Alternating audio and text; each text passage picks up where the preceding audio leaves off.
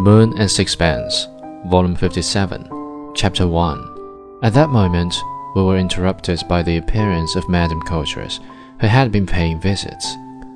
She came in, like a ship in full sail, an imposing creature, tall and stout, with an ample bust and obesity grid in alarmingly by straight-fronted corsets.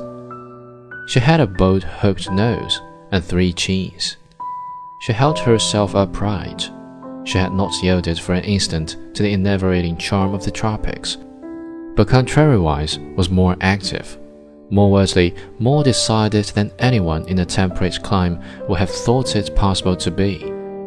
She was evidently a copious talker, and now poured forth a breathless stream of anecdote and comment. She made the conversation we had just had seem far away and unreal. Presently, Dr. Coutras turned to me.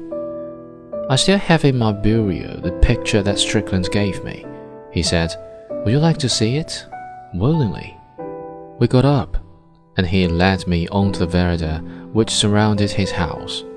We paused to look at the gay flowers that rioted in his garden. For a long time, I could not get out of my head the recollection of the extraordinary decoration with which Strickland had covered the walls of his house, he said reflectively. I had been thinking of it too. It seemed to me that here Strickland had finally put the whole expression of himself, working silently, knowing that it was his last chance. I fancied that here he must have said all that he knew of life and all that he divined. And I fancy that perhaps here he had at last found peace.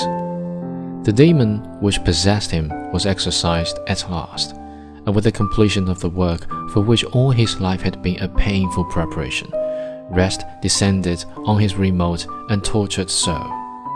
He was willing to die, for he had fulfilled his purpose. What was the subject? I asked it.